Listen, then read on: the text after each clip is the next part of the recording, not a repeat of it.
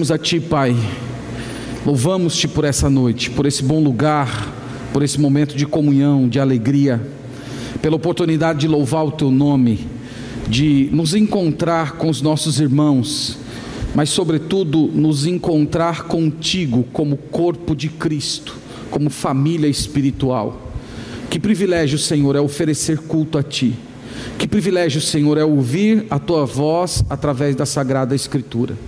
E é por esse fato que nós clamamos nesse momento, que o Teu Santo Espírito venha a nós, que Ele nos ensine, que Ele nos admoeste, que Ele conforte o nosso coração, que Ele nos instrua, que Ele nos abençoe com graça e com o recurso que precisamos para compreender a Tua palavra. Pedimos por compreensão, pedimos por capacitação espiritual, suplicamos, ó Deus, que a Tua palavra chegue fundo na nossa alma e venha moldar em nós a imagem de Cristo. É o que pedimos em Cristo Jesus. Amém. Amém. Quero lhes convidar a Eclesiastes. Eclesiastes capítulo 4. Mais água, meu filho? É, vai dar para fazer um batismo aqui no final. Obrigado. Dá pra, só por aspersão, viu? Não dá por imersão.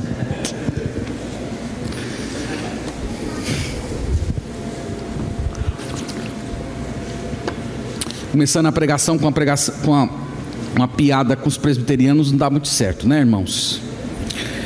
Eclesiastes 4, nossa leitura será até o verso 6.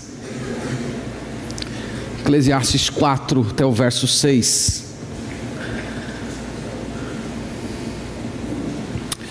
Não sei se você viu, mas no noticiário da semana foi falado a respeito da situação da atmosfera na Índia. A situação lá foi tão grave ao ponto do governo ter de distribuir máscaras por conta da situação do ar e da dificuldade das pessoas em respirar. Os estudos falam que o ar pode ser prejudicado por ações naturais, como vulcão, poeira, decomposição, mas também pela ação do homem, industrialização, queimadas, combustíveis fósseis. Mas eu quero lembrar os irmãos que, a parte de qualquer ação humana ou natural, existem coisas que deixam o ar pesado. Inclusive, nós usamos isso como um sinônimo de um ambiente difícil, um ambiente complicado. Quantas vezes nós já chegamos em um determinado local e falamos, os ares estavam pesados. Ou em outros lugares nós dizemos, o ar ali é leve. Hoje nós vamos observar aqui em Eclesiastes capítulo 4 alguns pecados que deixam o ar pesado, alguns pecados que têm contribuído para transformar a atmosfera humana em um lugar às vezes quase que impossível de respirar e viver. Então vamos olhar a palavra do Senhor, Eclesiastes capítulo 4, verso 1 ao verso 6. Vamos ler com fé a Sagrada Escritura, confiando no Espírito Santo que nos dá a compreensão dela. Eclesiastes 4, verso 1. Vi ainda todas as opressões que se fazem debaixo do sol. Vi as lágrimas dos que foram oprimidos, sem que ninguém os consolasse. Vi a violência na mão dos opressores, sem que ninguém consolasse os oprimidos. Pelo que tenho por mais felizes os que já morreram, mais do que os que ainda vivem. Porém, mais que uns e outros, tenho por feliz aquele que ainda não nasceu e não viu as más obras que se fazem debaixo do sol. Então, vi que todo o trabalho e toda destreza em obras provém da inveja do homem contra o seu próximo. Também isto é vaidade e correr atrás do vento. O tolo cruza os braços e come a própria carne, dizendo: Melhor é um punhado de descanso do que ambas as mãos cheias de trabalho e correr atrás do vento. Amém. Amém. Meus irmãos, como eu disse no início, nós vamos olhar aqui alguns pecados que tornam às vezes os ares da convivência humana muito difíceis. Para as pessoas que estão vindo pela primeira vez, nos domingos à noite nós estamos estudando o livro de Eclesiastes em pregações expositivas. E nós temos destacado que um dos temas fundamentais do livro é, é a expressão debaixo do sol, e além dessa, a expressão vaidade de vaidades. Você precisa compreender bem essas duas expressões para ter um entendimento correto do livro. Salomão ele se propôs a investigar a convivência humana debaixo do sol. Em outras palavras, ele está olhando o mundo na ótica do homem caído, do homem no seu próprio pecado, do homem que não leva Deus em conta, que a realidade daquilo que ele vê, toca e sente é tudo o que ele percebe e a sua vida é construída em cima disso. A, a palavra vaidade, ela traz a ideia de vapor efêmero, tolice, fumaça, e toda e essa palavra é quase que um refrão em todo o livro para descrever essa busca que o homem tem por algo que dê sentido, por algo que seja sólido, por algo que mostre para ele que vale a pena continuar vivendo. Então aqui Salomão está descrevendo a vida debaixo do sol, e o primeiro pecado que ele descreve aqui, que torna o ar da nossa convivência muito difícil, é a opressão. Ele diz: Vi ainda todas as opressões que se fazem debaixo do sol. Então, Salomão inicia esse parágrafo dizendo que debaixo do sol, o mundo é um lugar em que as pessoas estão constantemente sujeitando o outro, usando a força e usando a violência. Debaixo do sol as coisas funcionam assim. As pessoas sufocam umas às outras, as pessoas coagem umas às outras, as pessoas humilham o seu próximo. Isso ocorre em todas as dimensões da sociedade. São os governantes que sufocam os seus governados, é o empregador que sufoca o seu funcionário, é o marido que oprime a mulher, é o pai que subjuga o filho. O que o Salomão está dizendo é que debaixo do sol todas as relações de poder foram apodrecidas. Note, meus irmãos, que Salomão não está falando necessariamente contra o poder.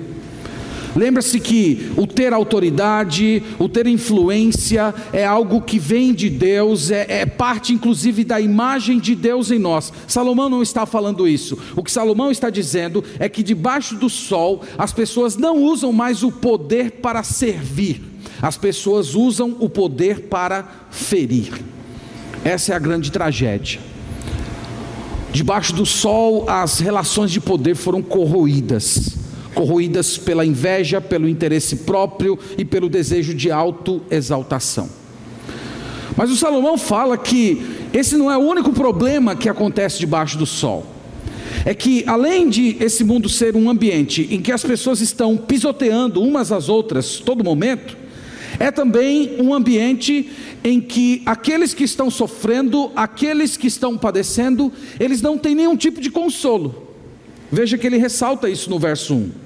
Vi ainda todas as opressões que se fazem debaixo do sol, vi as lágrimas dos que foram oprimidos, sem que ninguém os consolasse.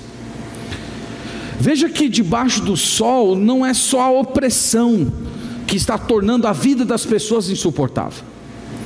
Salomão está dizendo que debaixo do sol, esse mundo também se tornou um lugar de apatia. As pessoas não se compadecem mais de ninguém. Elas não têm mais uma capacidade de se condoer com o sofrimento do próximo. E essa, irmãos, manifestação de apatia, ela pode vir de diversas maneiras. Talvez a maneira mais conhecida da manifestação da apatia seja o egoísmo alguém que está tão ensimesmado, tão ligado aos seus próprios interesses, que não tem lugar na sua vida para o outro. Ele não tem tempo, ele não tem ocasião em que ele pode dedicar-se a alguém que está sofrendo. Talvez a imagem que, que poderia evocar, lembre-se lá da parábola do bom samaritano, daquele sacerdote que queria chegar logo em Jerusalém, e quando ele vê aquele homem caído no caminho, ele, o texto diz que ele passa ao largo.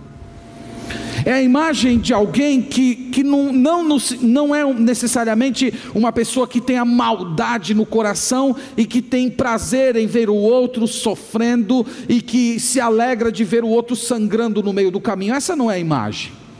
A imagem é a imagem da apatia, é a imagem de alguém que está ligado tanto em si mesmo ele, ele tem um, alvo para chegar, se ele for parar, vai atrasar a viagem dele, ele tem um, um, motivo, ele tem uma circunstância, ele tem um objetivo, ele não pode ter nenhuma, nenhuma distração nos seus propósitos, e por conta disso ele deixa o outro caído no meio do caminho.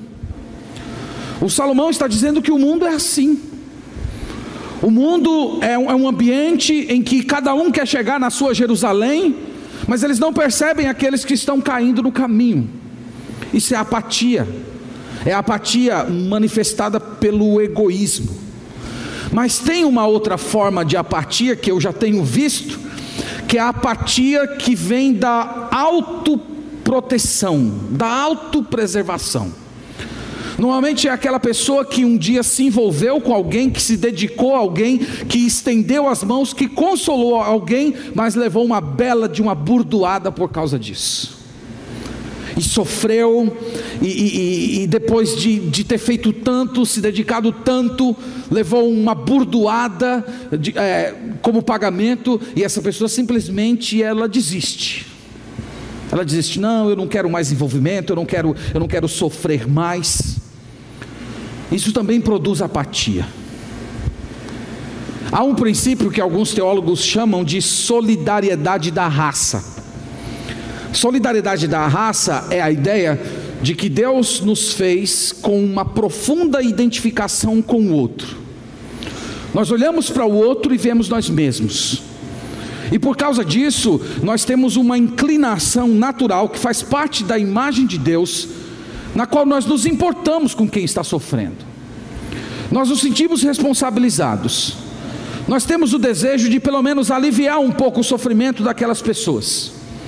E tudo isso tem a ver com o fato de que fomos todos criados à imagem de Deus e, e essas pessoas fazem parte de uma única família, todos estão em Adão. E isso produz em nós aquele senso de responsabilidade, aquele senso de dever em que você se dedica a tentar aliviar o sofrimento de alguém.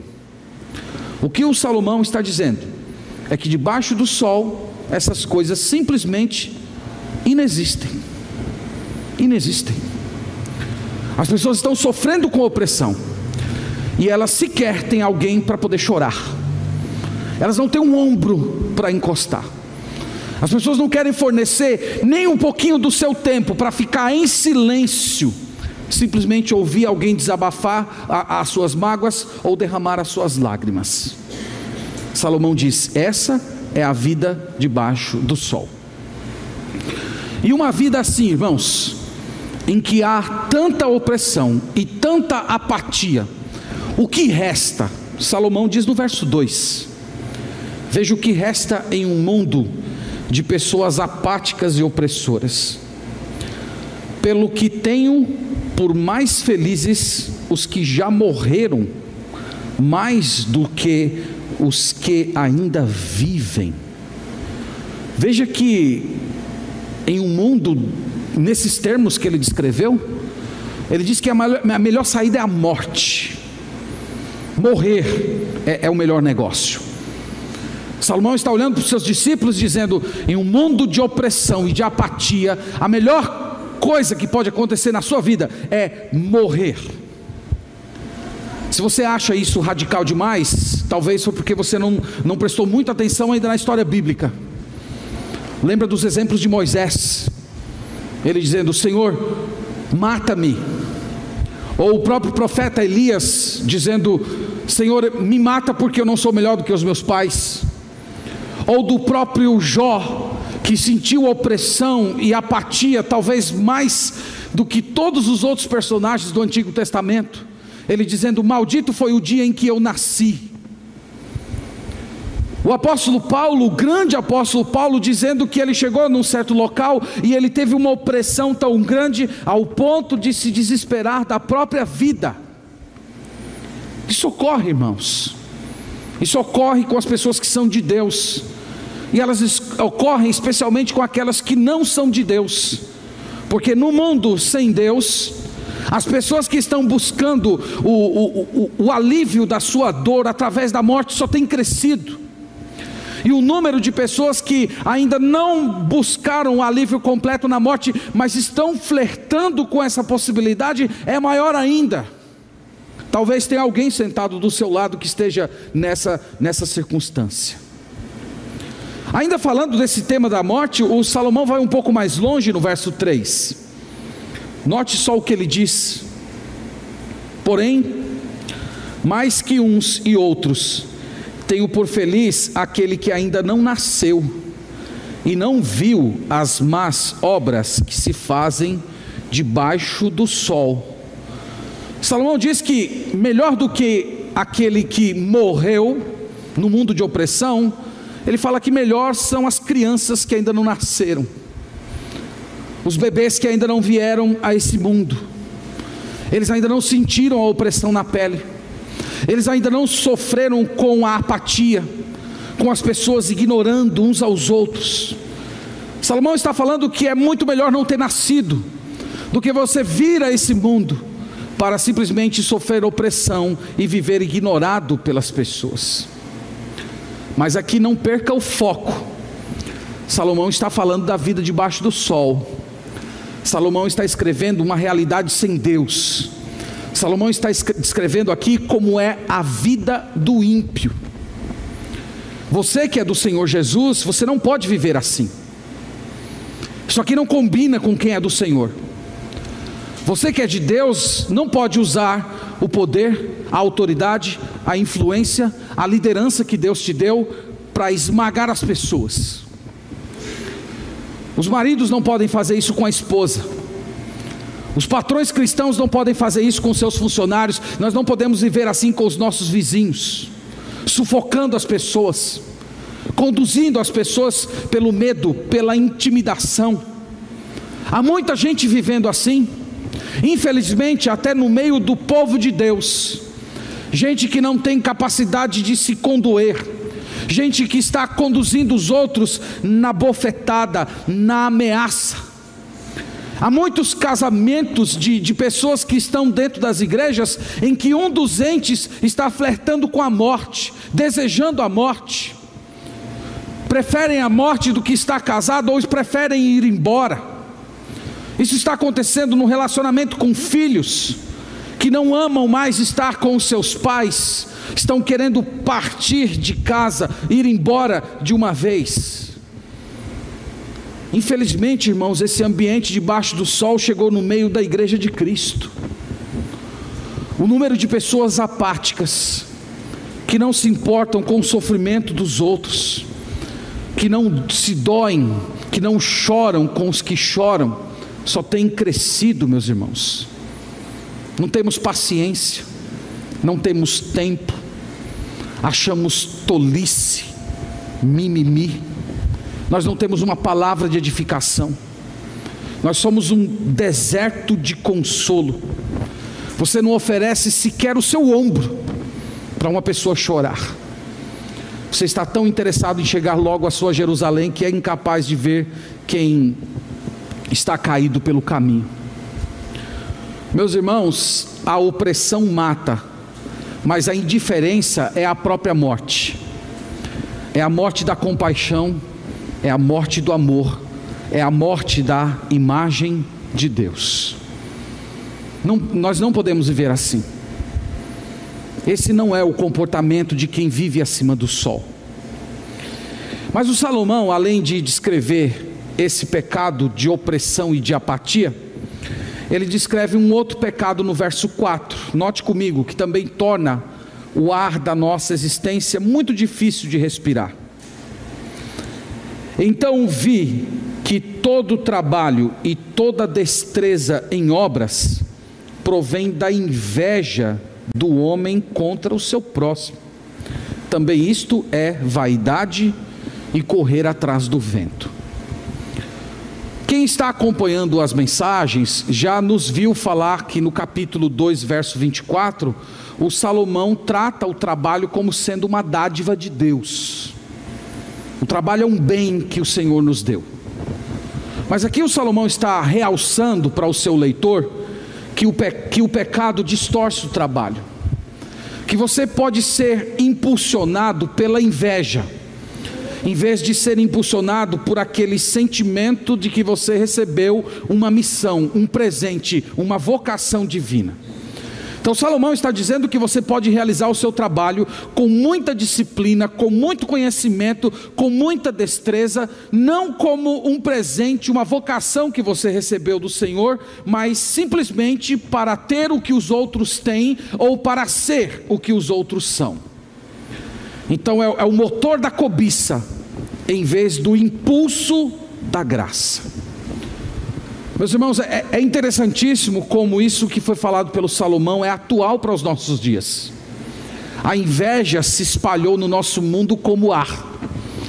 Só que a inveja hoje, ela, ela não é mais tida como negativa. Ela é utilizada até como um impulso negativo por muitas empresas. Olha aquela vida perfeita olha aquele carro, focalize aquilo, coloque na sua cabeça, e, e, eles mostram aquelas imagens das pessoas andando nos seus carros e nos seus casarões, felizes da vida, para despertar cobiça e inveja em você, e você passar a perseguir aquilo de corpo e alma. E isso tem gerado um, um grupo de pessoas tremendamente insatisfeitas, que nada basta e que elas também não conseguem se alegrar com o crescimento do outro. Elas ficam irritadas. É como se o crescimento de alguém fosse o seu próprio fracasso ou o espelho do seu fracasso. Aquela pessoa sendo o que você gostaria de ser ou tendo o que você gostaria de ter. E as pessoas cobiçam, trabalham para alcançar aquilo que invejam para no futuro serem invejadas por outras pessoas.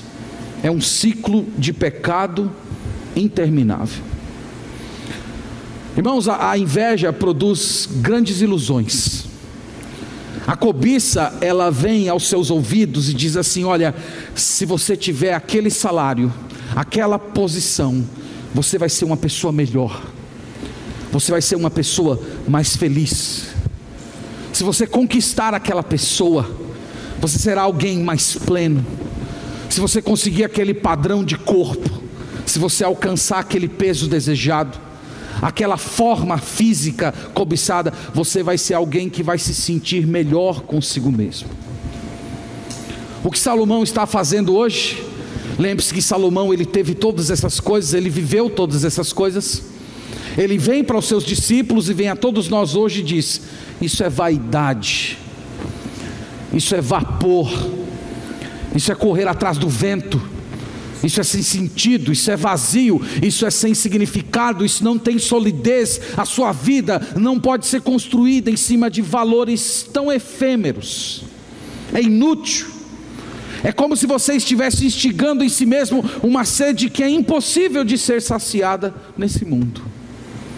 É assim que Salomão olha para a inveja e para toda forma de cobiça. Mas é interessante que de repente o Salomão deixa o assunto da cobiça e ele vai para o outro extremo. Agora, não mais para falar do cobiçoso, mas para falar do preguiçoso. Olha o que ele diz no verso 5.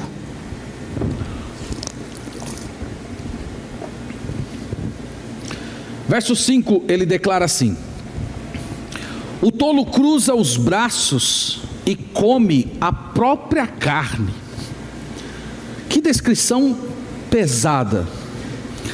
Ele está falando aqui de alguém que combate a inveja com a preguiça. O preguiçoso olha para o invejoso e diz assim: Eu sou muito melhor do que ele. Não cobiço nada, não cobiço ninguém. Mentira, ele cobiça a rede, né? Ama uma rede. Então ele, ele, ele se sente melhor. E o Salomão aqui usa uma, uma expressão muito forte. Ele diz que o preguiçoso ele come a própria carne. A ideia aqui é de um alto canibalismo. Então, já que ele não trabalhou para produzir nada, ele tem que comer a si mesmo. Ele não trabalhou para comprar carne, então só lhe resta comer a própria carne. Talvez uma imagem que te ajude a entender mais ou menos o que ele quer dizer são aquelas pessoas que sofrem é, carestia de alimentos em período de guerras, aquelas pessoas que ficam quase que desfiguradas da sua humanidade de tão magras. Salomão falou que o preguiçoso é assim. Mas vocês sabem que alguns preguiçosos, eles não devoram a sua própria carne. Eles devoram as carnes dos outros. Eles não trabalham para prover para si mesmos, então resolvem comer do fruto do trabalho de alguém. Então esses ficam bem gordinhos e deitados em uma rede. Qual desses dois pecados é mais tentador para você? Qual desses dois? O olho gordo naquilo que você gostaria de ter, de ser. Ou, de repente, uma postura tão negativa do trabalho que leva você a dizer o que ele diz aqui no verso 6. Olha só o que ele diz no verso 6. Melhor é um punhado de descanso do que ambas as mãos cheias de trabalho e correr atrás do vento. Aqui você tem o preguiçoso filosofando. É. Ah, eu sou muito melhor. Eu vivo uma vida superior. Eu prefiro um pouco de descanso do que ter as duas mãos cheias de trabalho. É a síndrome do Jaiminho que quer edificar, que quer evitar a fadiga. Vocês conhecem o Jaiminho, né? Você conhece muito bem. O Salomão chama esse homem de tolo. Ele é tolo. Ele é insensato. Ele deixa de trabalhar para curtir uma suposta liberdade. Mas na verdade, ele está tentando fugir daquelas coisas que são mais duras na vida. O preguiçoso é também egoísta. Porque ele não tem, ele não tem interesse em prover para os outros. Ele não tem interesse de, de trabalhar bastante para ter com que acudir o necessitado. O preguiçoso também é em si mesmado. Ele só quer diversão, tranquilidade e descanso. Ele tem um amor egoísta por si mesmo. O, o, próprio Salomão, em Provérbios 19, 24, diz que o preguiçoso ele leva a mão no prato e pega a comida, mas ele é tão preguiçoso que ele não tem coragem sequer de pegar a comida e levar até a boca. Que situação terrível. Então aqui ele faz um contraste que é bem nítido. Ele diz que tem o sujeito que está com as duas mãos cheias de trabalho. Esse aqui é o cobiçoso. Esse aqui é o que está ah, querendo a todo tempo conquistar, conquistar e alcançar. É o que está com as duas mãos cheias de trabalho. E tem o preguiçoso, que quer apenas um punhado de descanso na sua existência. Então ele quer que o mundo termine em barranco para ele ter onde se encostar. Meus irmãos, como é difícil a vida debaixo do sol. Como é difícil. Bom, mas a parte que mais nos interessa nessa noite é como nós podemos escapar disso. Como é que nós podemos respirar um ar diferente? Como é que nós podemos viver sem opressão, indiferença, inveja e preguiça? Como é que nós podemos sair disso? Vamos lembrar, meus irmãos, que o Rei do universo, aquele que vive acima do sol, ele desceu aqui para quebrar esse ciclo de pecado interminável. Ele veio aqui e inaugurou uma nova dispensação. Ele iniciou uma nova humanidade. Ele nos deu o Espírito Santo como professor para nos lembrar como ele viveu e também para inspirar o nosso coração a nos relacionar com as pessoas conforme ele interagiu. E quando nós olhamos para esse rei do universo que saiu de cima do sol e veio para o nosso meio, uma das coisas que imediatamente descobrimos é que ele nunca oprimiu ninguém. Ele olhou para as pessoas vivendo opressão e disse: O meu jugo é leve e o meu fardo é suave. Ele nunca usou o seu poder para esmagar as pessoas. Ele escolheu ser servo, ele lavou os pés das pessoas, ele honrou lavando os pés até mesmo do seu próprio traidor. Aqui, meus irmãos, está a libertação do ímpeto opressor. Você olhando para Jesus, você vai aprender a usar o seu poder, a sua influência, a sua liderança, não para pisar, não para oprimir, mas para servir. O próprio Filho do Homem não veio para ser servido, mas para servir e dar a sua vida em resgate de muitos. Essa é a restauração das relações de poder, é o resgate delas. É você, uma vez habitado pelo Espírito Santo e sendo posse do Senhor Jesus Cristo, não ficar mais pensando em que você pode lucrar, em que você pode se beneficiar, mas como você pode usar tudo que você tem e tudo que Deus lhe deu para abençoar a vida dos outros. É assim, meus irmãos, que nós aprendemos a viver acima do sol. E esse mesmo Rei do universo, que nunca usou o seu poder para esmagar ninguém, ele esteve aqui nesse mundo e ele também nunca foi indiferente, ele nunca foi apático, ele que conhece todas as coisas. Ele que observa o sofrimento humano, desde quando os nossos pais viraram as costas para o Senhor no Éden, ele continua se compadecendo.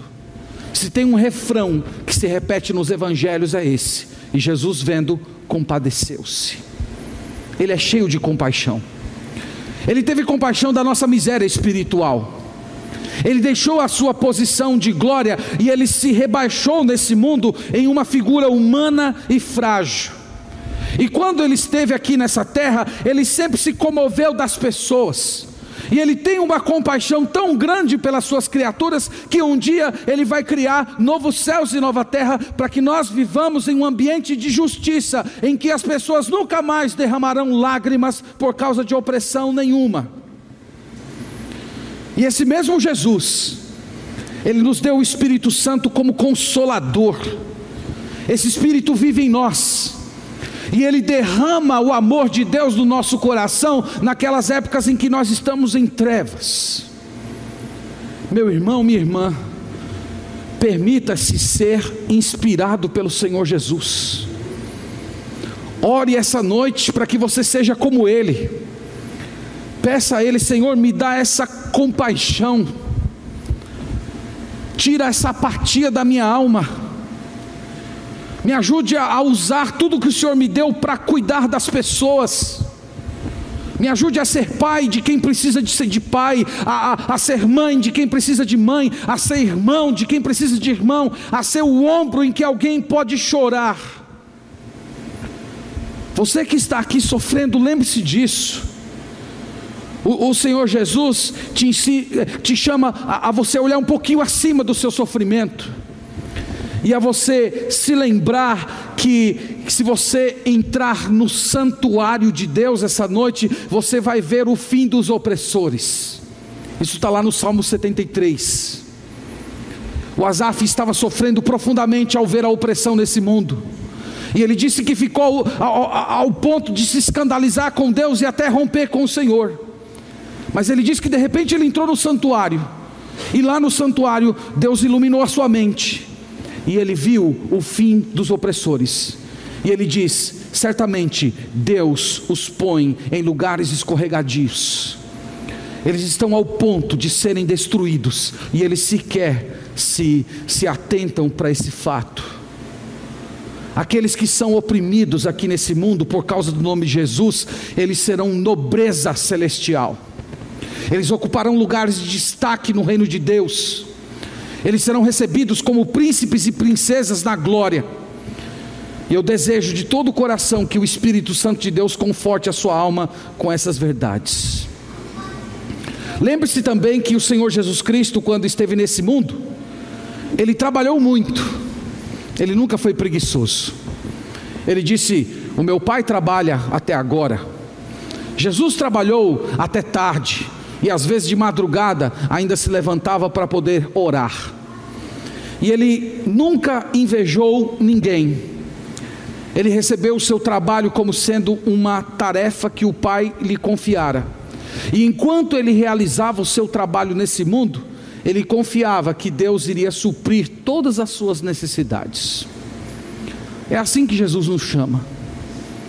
É para esse tipo de vida que Jesus nos, nos leva a olhar essa noite. Trabalhar com diligência, mas confiando na provisão divina. Trabalhar com dedicação, mas lembrando que o nosso sustento vem de Deus. Trabalhar com todo afinco, mas lembrando que o Senhor há de suprir todas as nossas necessidades em Cristo Jesus. Trabalhar duro, mas ter contentamento.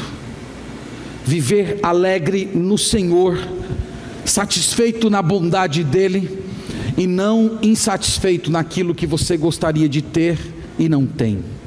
Meus irmãos, Jesus é a cura para esse ar pesado que há no nosso mundo hoje. Jesus é a cura para esse ímpeto opressor que existe no coração de todos nós. Jesus é o consolo para aquele que derrama lágrimas. Jesus é que nos purifica da inveja e da preguiça, para a gente poder abraçar a vida acima do sol e a viver como cidadãos do reino de Deus. Que o Senhor opere isso em nós que Ele realize isso na nossa vida, que Ele transforme o nosso coração, que todos nós venhamos a Jesus hoje para receber perdão, para receber nova vida e abraçar essa existência acima do sol, que Ele purifique o ar da nossa vida para a glória de Deus e para o nosso bem. Amém. Vamos fazer uma oração, vamos agradecer a Deus. Logo depois o grupo de louvor vai voltar para cantar aquela canção que cantaram há pouco, abre o meu coração, ó Pai. Vamos fazer uma oração. Te louvamos, Pai, pela tua palavra. Nós reconhecemos, ó Deus, que esse mundo se tornou um lugar terrível após a entrada do pecado. Que aqui há muita opressão, que há muitas pessoas que estão chorando sem ter consolo. Há muita gente cobiçosa, de sórdida ganância, e há tanta gente preguiçosa. Deus, como a vida debaixo do sol é complicada e difícil. Mas nós chegamos aqui à tua presença, Senhor, para suplicar por essa nova vida que Cristo nos oferece. Uma vida diferente, uma vida transformada, uma vida em que nós somos libertos desses pecados que escravizam o coração. Em que nós podemos, ó Deus, viver uma vida de cuidado, onde nós usamos o poder para abençoar onde nós nos doamos para consolar aqueles que estão sofrendo, em que nós vivemos contentes, sem cobiça, sem inveja, em que nós fugimos da preguiça através de uma vida de vocação, recebendo o trabalho como sendo um presente do Senhor. Deus, nós suplicamos por essa mentalidade, por essa mentalidade de Cristo, que ela ocupe os lugares do nosso coração nós oramos pelo nosso país. O Senhor sabe que, esse, que essa nação tem sido um local de perpetuação de toda forma de opressão. Nós sabemos que o Senhor não se agrada disso, que o Senhor não deseja ver as tuas criaturas subjugando umas às outras e causando sofrimento. Nós clamamos por justiça, nós clamamos por uma intervenção do Senhor, nós clamamos para que o Senhor desperte o teu povo para que nós saiamos testificando de Cristo.